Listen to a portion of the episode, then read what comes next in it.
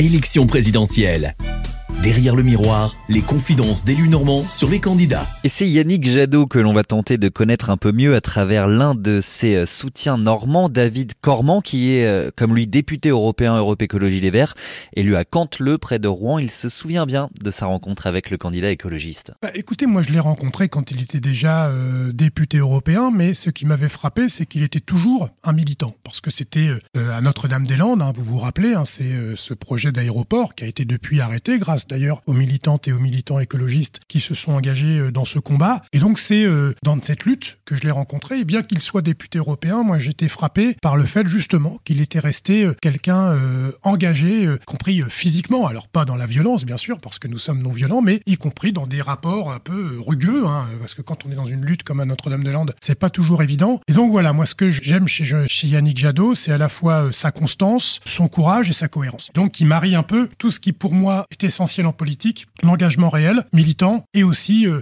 j'ai envie de dire, le savoir-faire institutionnel qui est évidemment nécessaire quand on brigue le mandat euh, de président de la République. Quel caractère il a au fond? On a bien compris que c'était un militant, est-ce que c'est quelqu'un qui est, colérique, qui est passionné, qui est drôle? Alors c'est quelqu'un qui est, euh, oui, passionné par l'écologie, qui est euh, assez calme, mais vous savez, c'est pas ce calme euh, qui ressemble au cynisme. Yannick Jadot, c'est pas un cynique. C'est quelqu'un qui reste ouvert et sensible au fracas du monde et qui ne reste pas de marbre quand il voit une injustice avoir lieu. C'est quelqu'un, voilà, à la fois serein, calme dans la tempête, mais qui, faut pas l'entendre comme quelque chose où ça aurait rogné ses convictions et sa passion pour la justice. La question est récurrente pour un candidat écologiste. Est-ce qu'il est irréprochable, par exemple, sur ses modes de déplacement ou sur son alimentation? Il fait partie des gens qui, euh, oui, sont plutôt euh, sobres dans la vie. Euh, c'est pas quelqu'un qui aime les grosses voitures, qui, quand il peut se déplacer, se déplace en métro, en tram, pour aller au Enfin voilà, qui en train pour aller faire ses déplacements. Donc c'est quelqu'un, mais d'ailleurs, ça lui, je crois pas que ça lui demande beaucoup d'efforts.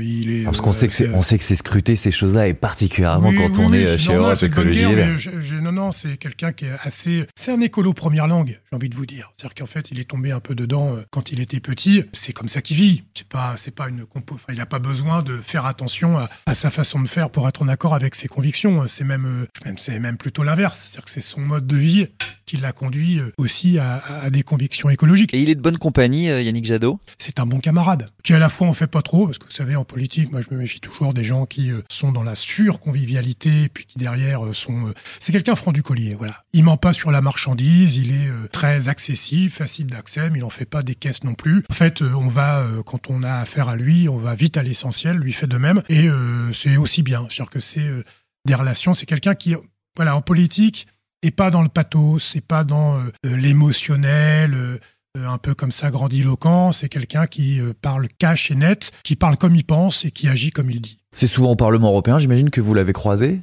Oui, alors un peu avant, mais euh, depuis qu'il est député européen, euh, parce que je le connaissais avant que depuis moi-même je sois devenu député européen, c'était seulement en 2019. Et c'est au Parlement européen, c'est pas pour faire pleurer dans les chaumières, mais en fait on travaille beaucoup. On se voit, mais euh, on n'a pas tant de réunions que ça en commun, on n'a pas tant de temps comme ça. Mais parfois, voilà, quand on est en session à Strasbourg, vous savez que 12 fois par an, on est tous les parlementaires sont à Strasbourg parce que c'est là que se tiennent les sessions plénières. Donc là, on a un peu plus de temps le soir pour prendre un apéro, dîner. Donc oui, je vous dis, c'est quelqu'un qui est agréable à, côtoyer. La politique est sa passion, mais c'est pas euh, sa passion exclusive. C'est quelqu'un qui est équilibré dans sa vie, qui fait de la politique parce qu'il a des convictions pour mettre au pouvoir les idées auxquelles il croit, mais c'est pas son obsession comme ça peut l'être pour d'autres. Quand on prend un apéritif ou un dîner euh, entre deux élus euh, écologistes, on parle que politique, on parle que écologie, ou on arrive à parler d'autres choses Ça dépend avec lesquels. Avec Yannick, en général, on parle plutôt d'autres choses, ou plus exactement, on expédie ce qu'il y a à se dire sur les trucs politiques, et on parle plutôt d'autres trucs. Lui, il était assez branché foot, puis les trucs que